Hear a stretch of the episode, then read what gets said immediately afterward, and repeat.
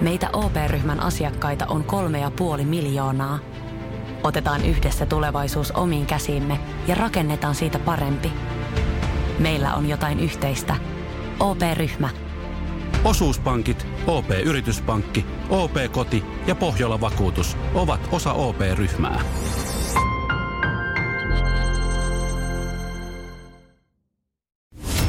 Moi, mä oon Immu ja tää on mun sarja. Mä oon entinen Euroopan mestari, vapaaottelun pioneeri ja viiden eri lajin Suomen mestari.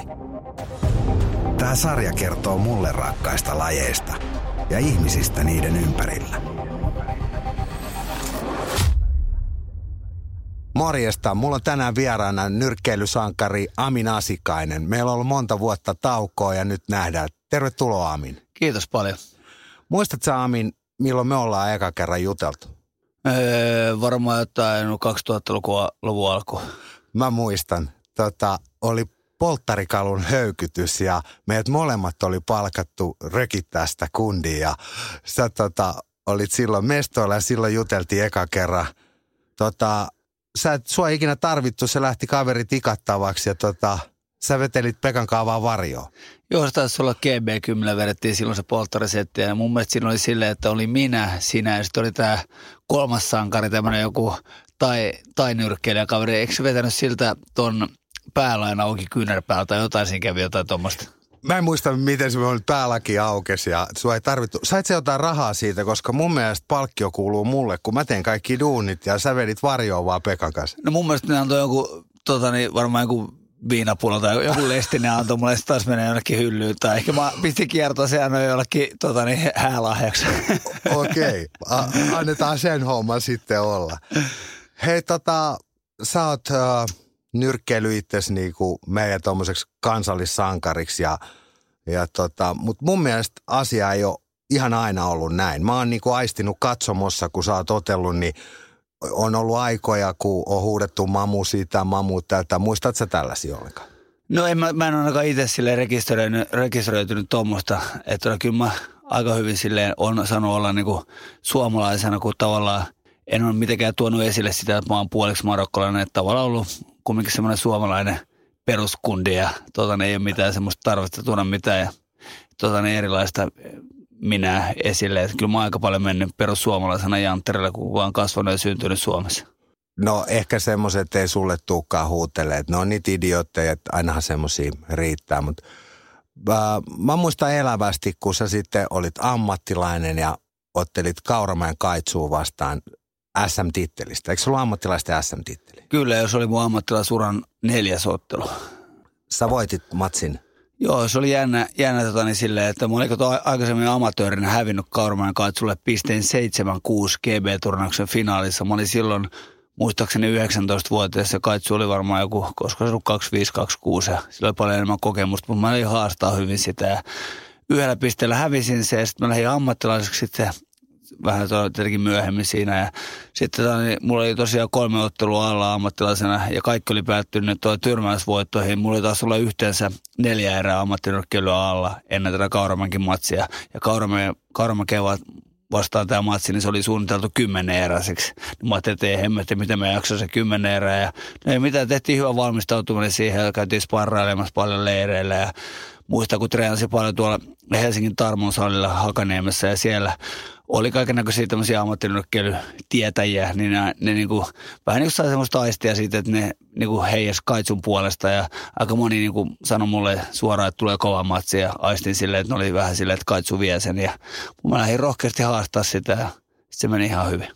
Kaitsuhan oli tota, tosi nätti nyrkkeilijä. Sen tyyli oli semmoinen makeet, makeet sitä katsoa. Et ehkä mun silmääni jos, jos ei pelkästään kehu, niin pikkasen olisi saanut olla kaatoa enemmän lyönneissä. Et se oli semmoinen ehkä pikkainen miinus, mutta se, se semmoinen perusnakuttelu oli nätin näköistä. Kaitsu. Joo, oli. Ja sitten kaitsu oli vielä se, että se oli tuommoinen, olisiko se varmaan joku 187 pitkä ja mä oon 180 ja mulla oli hirveät vedot niin kuin kumminkin tuohon sarjaan. Ja mä aina mietin, että miten se kaitsu mahtuu siihen sarjaan. Et silloin oli vissiin sitten ne laihat jalat ja todella iso yläkroppa, että se näytti tosi massiiviselta ja kyllä mä muistan, kun mä paljon kaitsukas, niin kyllä sen kanssa oli aina hankala, kun se oli tosiaan niin pitkä ja ulottuva.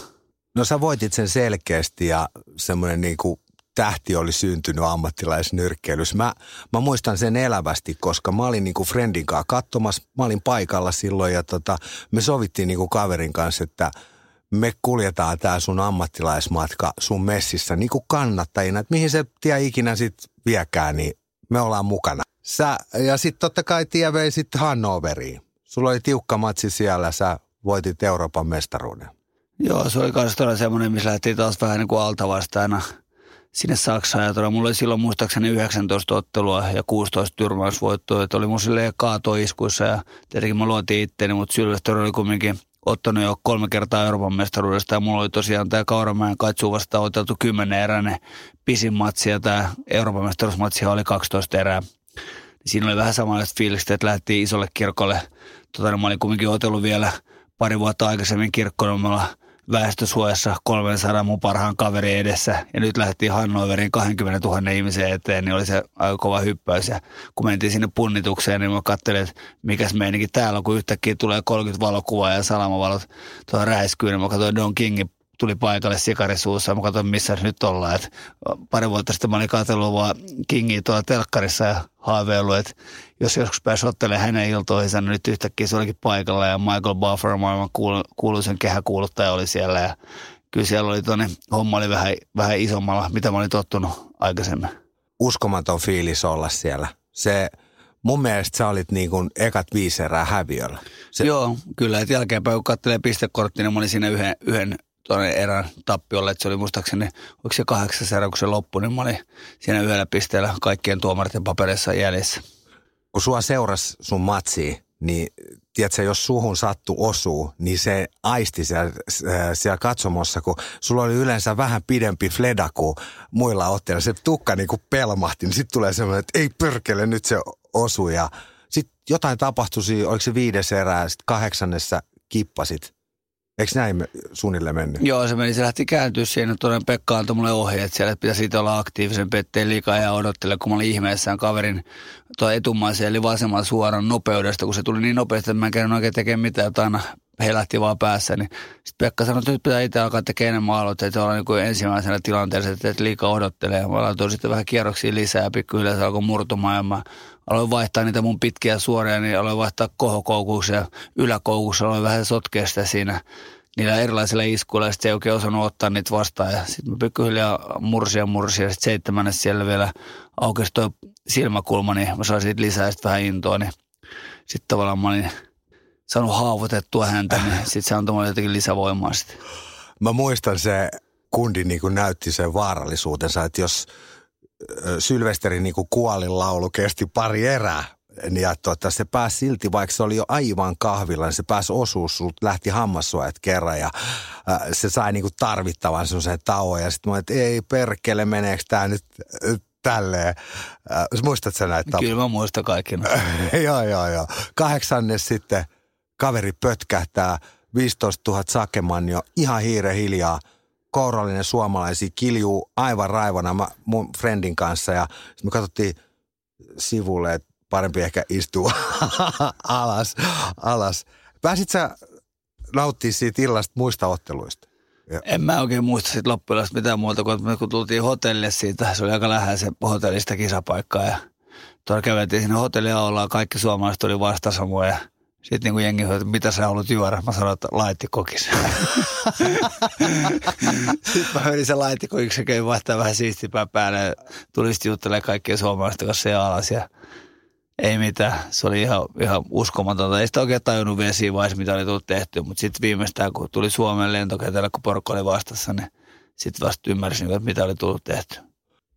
Tätä meidän jutustelua voi kuunnella vähän nuoremmat karjut, niin miten kova temppu se oli? Milloin viimeksi oli voitettu Euroopan mesta?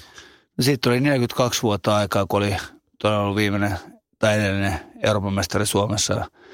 Taisi olla Olli Mäki, eli mun ensimmäinen valmentaja ja tota, niin mun valmentaja Pekka Mäen isä. Eli 42 vuotta aikaisemmin mua. Siinä oli varmaan Pe- Pekka paljon vaikutti siihen, että sä olit siellä ja voitit sen ja näin. Sillä on varmaan iso osa sun elämää. No niin kuin mä oon aina sanonut kaikille, ketkä, tai kenen kanssa mä puhun nyrkkeilystä, niin ilman Pekkaa mä en olisi mitään. ilman mua, niin Pekka ei välttämättä olisi mitään. Semmoinen yhteinen, yhteinen tuo, niin taivaalla kuljettiin ja eihän tuonne semmoista auktoriteettia ole kenelläkään muulla valmentajalla. Eikä varmaan tuolemaankaan, mikä oli Pekalla ja se vaatimustaso, mitä se vaati tota, niin, urheilijoilta, niin ketkä sen kelkkaa hyppäsi, niin se oli ihan huipussa ja mä tein niin kuin mitä se käski ja se riitti sinne Euroopan mestaruuteen asti ja ehkä oikealla valinnoilla tota, olisi voinut riittää vielä pidemmällekin. Mua kiinnostaa niin kuin se reenaaminen ja sellainen, että mistä sä sait tarpeeksi kovia sparrivastuksia? Pitikö sun reissaa jossain vai miten, miten se tehtiin se homma? No välttämättä ei aina ollut tarpeeksi kovia vastustajia, mutta ehkä tuommoinen tota, niin, määrä tota, niin korvasi sitten ehkä sen laadun. mä kävin tuolla paljon tuolla Latviassa sparrailemassa. Mulla oli silleen, että kun mä menin sinne sparraamaan, niin mä otin, saatoin ottaa 8-10 erää sparria ja mulla tuli aina kahden erän jälkeen uusi kundi. Ja siellä tuli välillä tuli 80 kilosia, mä olin itse 72,5 eli keskisarja.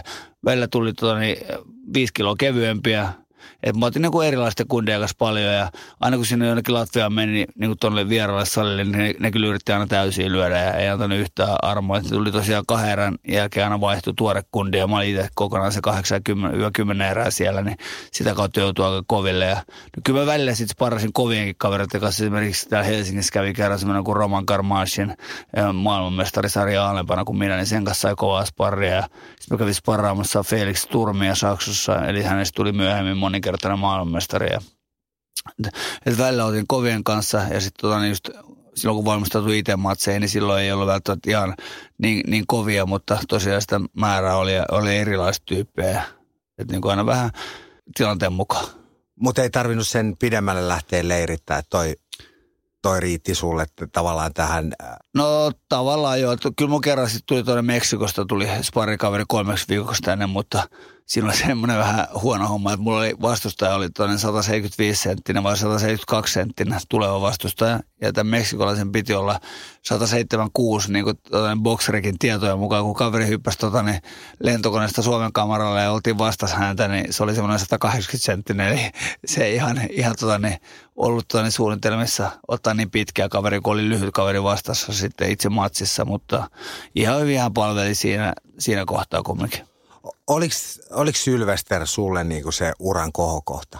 No olihan ne matsit sen kanssa, ne kaksi matsia, mitä mä otin häntä vastaan. Ne oli semmoisia kovimpia matseja, mitä mä otin. Mutta olihan mulla sitten semmoisia vaikeatkin vastustajia, kenen kanssa mä en päässyt niinku oikein toteuttaa itteni, mitkä ei välttämättä ollut kumminkaan niin kovia kuin Sylvester, mutta aina se sanotaan, että vähän se tyyli tekee sen matsin, että minkä tyylinen kaveri. Kyllä mun mielestä se Kristoff, oliko se? Tendil. Tendil, se oli niinku parasta asikaista.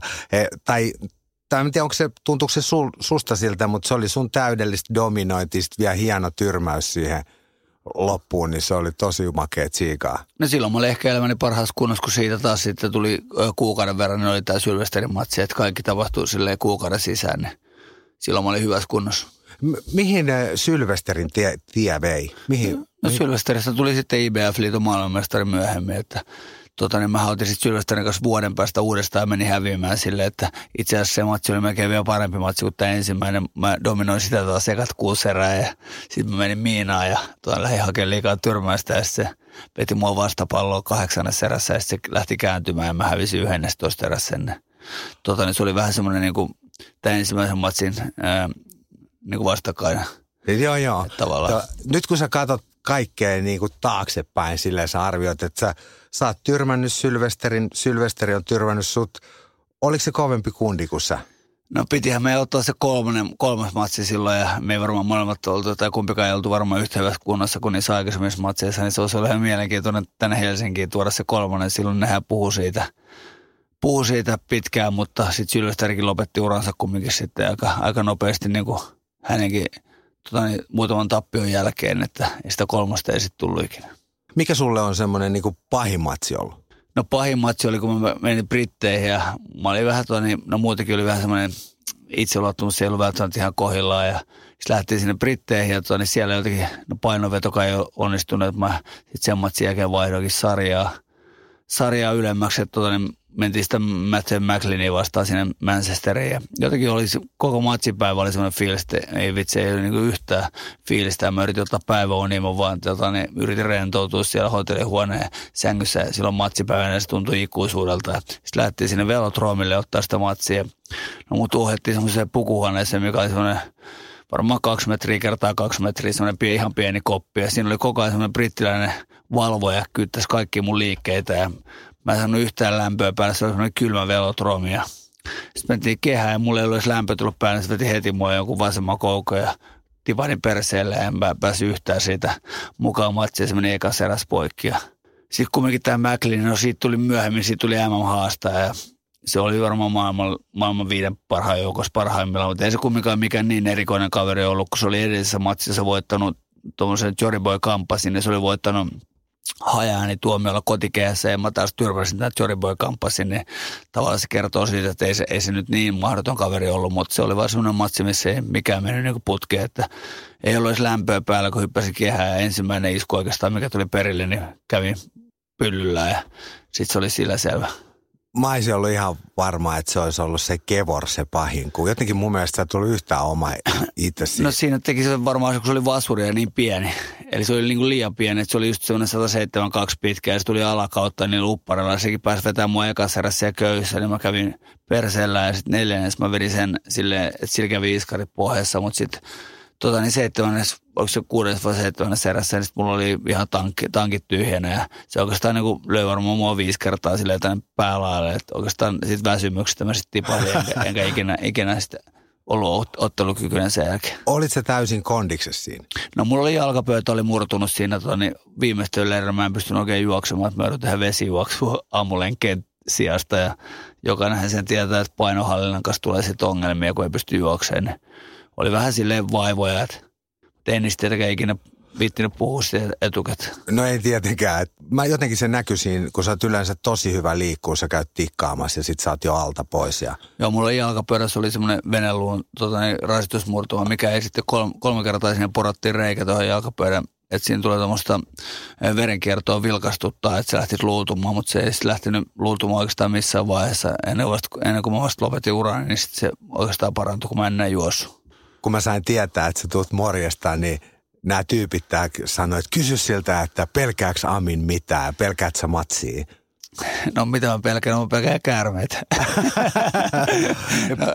Pelko on varmaan vähän vahva sana, mutta eikö se ole enemmän semmoista jännitystä? No jännitystä ja pelkoa, että kyllä se oikeastaan kyllä mä pelkäsinkin, että se matsipäivä oli kaikkein hirveän päivä, mitä voi olla vaan. Että, niin kuin mä oon kaikille sanonut, että lottovoittokaan ei tuntuisi miltään ottelupäivänä, että tuonne, mulla on sellainen fiilis, kun mä menen sinne kehään, että se on niin kuin elämää ja kuolemaa, että vain voittajat muistetaan ja se on vähän niin kuin gladiatorit menee, että se häkkiä ja taistelemaan, että sieltä tulee voittaja vaan ulos ja mulla on vähän samanlainen fiilis, että se tappio tuntuu niin pahalta ja varmaan sen takia tuonne, niin silloin ura alkuvaiheessa niin oli niin vaikeasti voitettavissa, että kun ei vaan vihasta häviämistä. Mulla oli aina pihapeleistä saakka se, että mä en ikinä tykännyt häviä.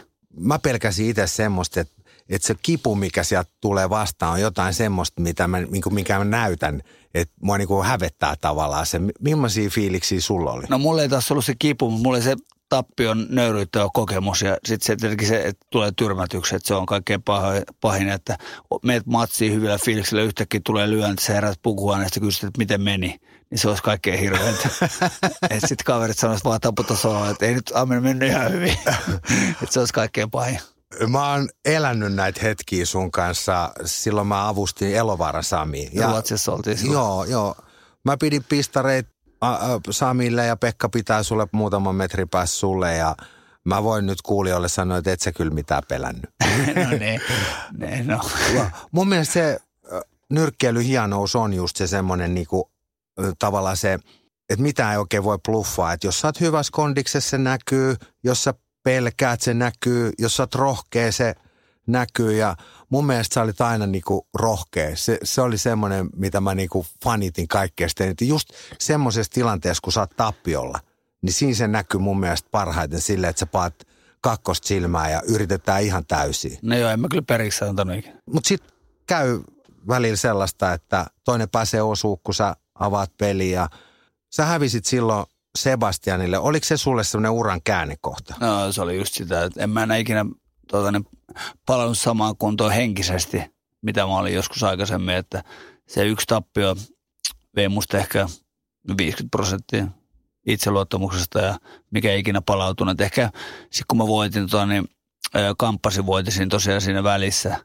Tota, niin ehkä se hivenen nousee itseluottamus, mutta en mä, en mä ikinä päässyt enää samaa, samaa fiiliksiä. Muista, kun mä kävelin ennen sitä Sylvester kakkosta, niin käveli hotelli, huono, tai hotelli tuolla käytävällä. Mä ajattelin, että kukaan ei ikinä pysty voittamaan mua. Mä olin kovassa kunnossa. Että, että tuolla viimeksi, kun mä otin Sylvesterin vastaan vuosi sitten, niin tässä on tapahtunut välissä, että mä oon puolustanut kaksi kertaa Euroopan mestaruutta, ottanut 24 erää niin kuin, äh, tuota, niin Euroopan mestaruutta vielä, 2-12 erää pistevoitto oli välissä ja että et ei voi ikinä voittaa mua nyt. Et mä oon mennyt vaan eteenpäin, se on tullut alaspäin, mutta sitten se itseluottamus kävi tuonne omaan nilkkaan, että liian ahnaasti hakea tosiaan sitä tyrmäystä. Ja sitten kun se tyrmäystappio tuli, niin sitten tavallaan mun meni kuukausi, kun mä en vittinyt liikkua edes mihinkään kämpästä. Mä olin niin masentunut, että mä ajattelin, että, mä haluan nähdä ketään. Ja tavallaan kun oli silloin, oli, no Tolppalan, kun oltiin semmoisia niin lipunkantajia suomalaisessa ammattinyrkköissä, niin tavallaan meidän tekemisiä seurattiin niin paljon ja paljon. Ja sitten mäkin olin aina pääottelija ja sai kantaa aina yksin se,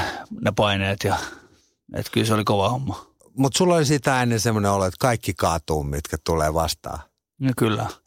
Upeeta. No sä sit päätit heittää jossain vaiheessa pyyhkeä kehää itsekin lopettaa. Sä kerroit siitä MTV kolmen urheiluutisissa, liikutuit kyyneliin ja tiedätkö Amin, mäkin liikutuin kyyneliin. Se oli niin koskettava. No se... kyllä se on joku nyrkkeily on ollut mulla aina kaikki kaikessa. Että mä hiekkalaatikolla muistan, kun mä joskus viisivuotina ajattelin, että mä halua olla jotain muutakin kuin vaan tämä, no ehkä kun sä viittasit tähän mamuun, mamuun niin mä haluan joku muu kuin tämmöinen ruskea silmäinen, tumma, tumma tukkainen, pienimuotoinen häirikkö, tota, niin, opettajan kauhu.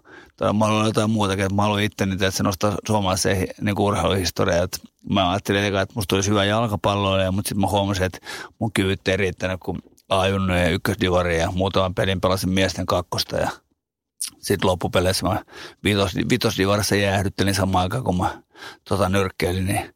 Sitten mä huomasin, että nyrkkeily voisi olla se, ehkä se juttu, kun mä aika, aika nopeasti kumminkin voitin sen miesten Suomen mestaruuden, kun ajattelin, että mä en oikeastaan ollut treenannut kuin, niin kuin ehkä kolme-neljä vuotta niin kuin suut kovaa pääsin kuitenkin miesten maajoukkoeseen ja sitten sielläkin mä olin M5 amatöörin parhaimmillaan. Niin mä ajattelin, että tämä nyrkkeily on mun juttu. Sitten mä pistin kaikkeni siihen, että mä muistin silloin ammattilaisurakin alkuvaiheessa, kun ei ollut matseista mitään tietoa ja Pekka Mäki, eli mun valmentaja, niin, tota, niin omilla rakennusfirma rahoilla teki mulle, teki mulle järjesti matseja ympäri Suomea, että saataisiin mulle rekordia ja tota, niin omista säästöistä pisti mun matseihin rahaa ja ei ollut matseista tosiaan mitään tietoa, niin mä olin vaan salilla ja vedin tietysti 12 erä, 15 erä säkkitreenejä ja kuntopiirejä ja illalla 11 aikaa juoksin lenkkiä ja kaksi kertaa päivässä treenasin. Sitä puhelinsoittoa, että nyt tuli se Tamin Heisulun matse. Ja monta kertaa tulikin puhelinsoitto ja ikäväkseni ne matsit sitten peruuntui ja tota, ne ei tullut, mutta sitten vaan tota, ne kävi tuuri, että Risto Juvonen Live Nationilta silloin ne päätti lähteä tota, ne viemään projektia vain mestaruuskelpaa eteenpäin ja tavoite oli tulla kahdessa vuodessa Euroopan mestariksi, mutta siinä meni muistaakseni seitsemän kuukautta. Niin, tota, niin päästiin sinne Euroopan mestaruuteen. Sulla on reilusti yli 200 matsia ja ammattilaisenakin 35. 33. 33, joo, ja on Tammer-turnaukset voitettu ja GP ja kaikki. Aika iso elämänmuutos sitten, kun päättää, että tämä oli tässä, nyt jotain muuta. Joo, puoli vuotta meni tuonne pyöritellessä peukaloita ja kyllä siinä parit itkutkin tuli tota, niin Facebookissa törmäsi johonkin vanhoihin kuviin tai yhdenkin Ylen dokumentti, tai Ylen dokumentti tehtiin tuonne Ylen kanssa. Sitten me sitä kattelin ja käytiin läpi mun lapsuuden muistoja ja käytiin kattelemaan mun vanhoja kerrostalo, tota, niin, tai kerrostaloasunnon roska katosta, missä mä ottelin ensimmäisen ottelun naapurin poikien kanssa ja käytiin kattelemaan niitä vanhoja mestoja katselin sitä dokumenttia, niin kyllä siinä tippa tuli isolle miehelle, kun ajattelin, että ei enää ikinä pääse ottelemaan eikä samalla lailla treenaamaan. Kun muista kaikkein siistiä oli se treenaaminen ja matka sitä ottelua kohti aina ja se oli kaikkein siistiä, että se, kun vähän katsoa painoa ja vähän syömään terveisemmin ja joka aamu piti tehdä ne aamulenkit ja illalla oli sparraukset ja voimaharjoitukset ja lauantaina aina hieronta ja sunnuntai huilipäivä sai vähän ottaa jetskiä ja tota, niin muut sittenkin aina jotain hyvää piirakkaa tai jotain, niin se oli mahtavaa. Ja sitten taas maanantaina alkoi aamulla työviikko, niin kuin Pekka sanoi, että maanantaina alkaa aina se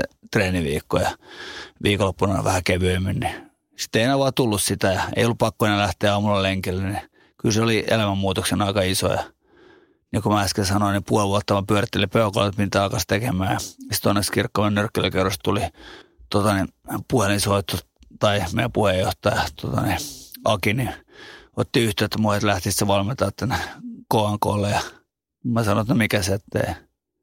Sitten lähti tuonne, lähti tuohon kisoihin ja mä olin silloin kaksi viikkoa vasta valmentanut, lähti kisoihin ja muista yhdelle kaverille, mä en oikein voinut sanoa mitään sille, kun se oli oikeastaan joka, joka osa-alueella jäljessä tätä vastusta ja se hävisi sitten, tota niin, hävisi sitten 3-0, 3-0 sen matsia. No siitä meni puoli vuotta, niin se voitti jo tämän saman jätkä ja siitä meni puolitoista vuotta, niin se voitti jo miesten Suomen mestaruuden, niin alkoi valmennuspuolellakin tulee sitten nopeasti tulosta, niin se taas motivoi ja nyt niin kuin, Löysit niin kuin nyrkkeily uudestaan. Tai sä et sitä koskaan kadottaakaan. No en mä kyllä kadottaneet. Alkuun tuli siellä kehäkulmauksikin oltu vähän kierroksilla, että melkein itsekin hyppäsi välillä sinne tuonne köysien puolelle, sisäpuolelle. Että valmentajana kävi oikeastaan melkein enemmän kierroksilla kuin kehässä. Mutta sul riitti se puoli vuotta. Sul pitkään ennen kuin niinku pystyi tavallaan harrastamaan sitä nyrkkeilyä? No itse asiassa mä en ole, täytyy myöntää, että mä en ole hirveästi niinku säkkiä lyönyt enkä, enkä sparrannut enkä mitään tuommoista uran jälkeen. Et oikeastaan mä oon vähän touhuilu vaan sen mukana, vähän jumpannut ja tuommoista tehnyt pientä, pientä sinne. Et mä oon nyt oikeastaan nyt innostunut taas vähän tästä juoksusta, että tykännyt käydä vähän porrasjuoksuja, vähän ihan peruslenkkiä käynyt enemmän heittämässä. Että et niin kuin yksi eräs huippunyrkkeilijä sanoi aikoina, että hän ei enää ikinä laita säkkihanskoja käteen, niin mulla oli vähän aikaa kanssa samanlainen fiilis, että en mäkään jaksanut harrastella, kun ei niin paljon tosiaan tullut tehtyä sitä, että mun nyt pikkuhiljaa sitten ehkä vähän. Pitää saada semmoinen kunnon välimatka siihen. Tämmöinen kuin mulla, niin sit voi suhtautua humoristisesti itseessä, että sit voi taas harrastaa. No kyllä joo, että kyllä se lähtee ihan itsestä, että kun tekee mielen, niin sitten tekee sitä. Sä oot pyöräyttänyt tuossa välissä parit TV-sarjatkin, kun mä olin veke ja... No joo, jotain pientä yrittänyt pitää itseä vähän, vähän sille, sille näköisellä, että tavallaan se aina poikii sitten mulle lisää valmennushommaa ja duunihommaa, koska kumminkin täytyy muistaa, että kuntonyrkkeilijät ja firmat, niin – tykypäivää, polttarikeikkaa, eri, eri yhteisölle nyrkkeilyohjausta, niin se kumminkin sitten tuo mulle se leivän pöytää, kun on muutama skidikin tullut tuossa pyöräytetty, että on perheessäkin sä, sä, kovat menot. Sä reissaat ympäri Suomea koko ajan, vedät leirejä. Ja... No kyllä mä aika pitkälle, että kyllä mulla semmoinen kolme viikonloppua kuukaudessa on niin kuin jossain päin Suomeen erilaisia seminaareja, kuntonyrkkeilijöitä, potkunyrkkeilijöitä, taekwondo-porukoita, vapa, vapaa-ottelua ja thai-boxingia ja tuommoista, niin niille vähän käsitekniikoita. Sitten sä vielä valmennat salilla.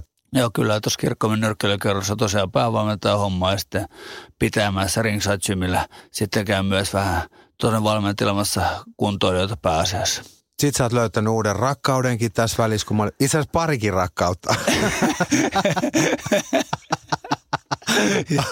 mä olin niin kauan vekeä.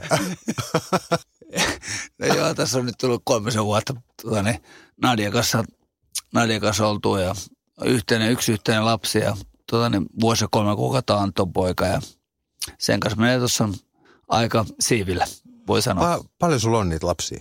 Mulla on neljä yhteensä. Oletko, onko sulla puhuttu ehkäisystä koskaan mitään? No, no, mutta kun valmentaa Pekka Mäki, niin silloin kuusi, mä ottaa sen kiinni.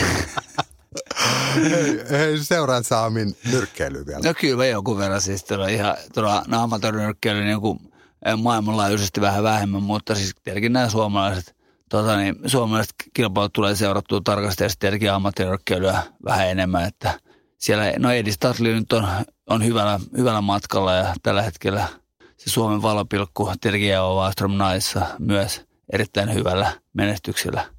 Millainen sun mielestä suomalaisen nyrkkeilyn tila on tällä hetkellä? Se?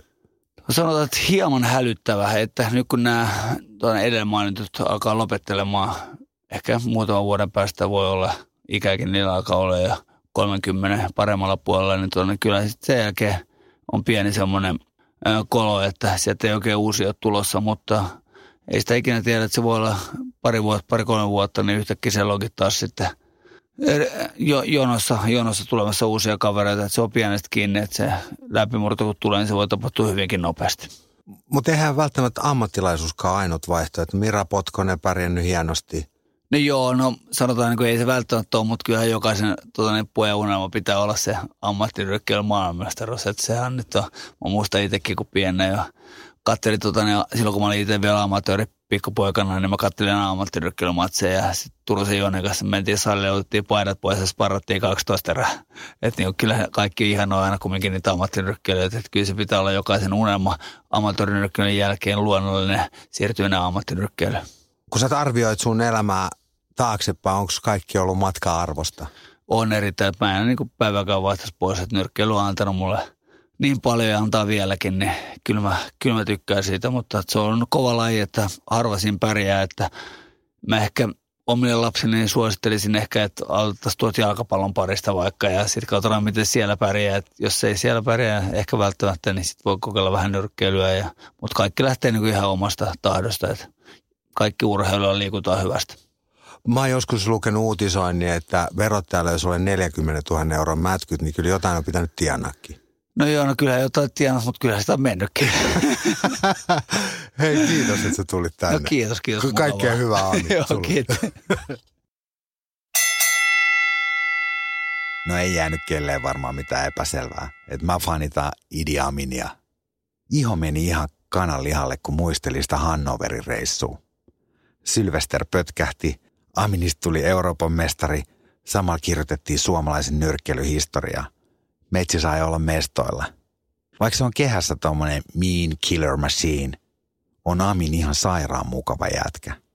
Niin kuin tosi koviksi se usein on. Ei niitä tarvi järjestä kenellekään. Ehdottomasti maailmanluokan syöpäsairaala. jo viikossa. Vastuullinen ja täysin suomalainen. Siellä on ihana henkilökunta ja Mä tunsin, että nyt ollaan syövänhoidon aallonharjalla. On monta hyvää syytä valita syövänhoitoon yksityinen Dokrates syöpäsairaala. Dokrates.com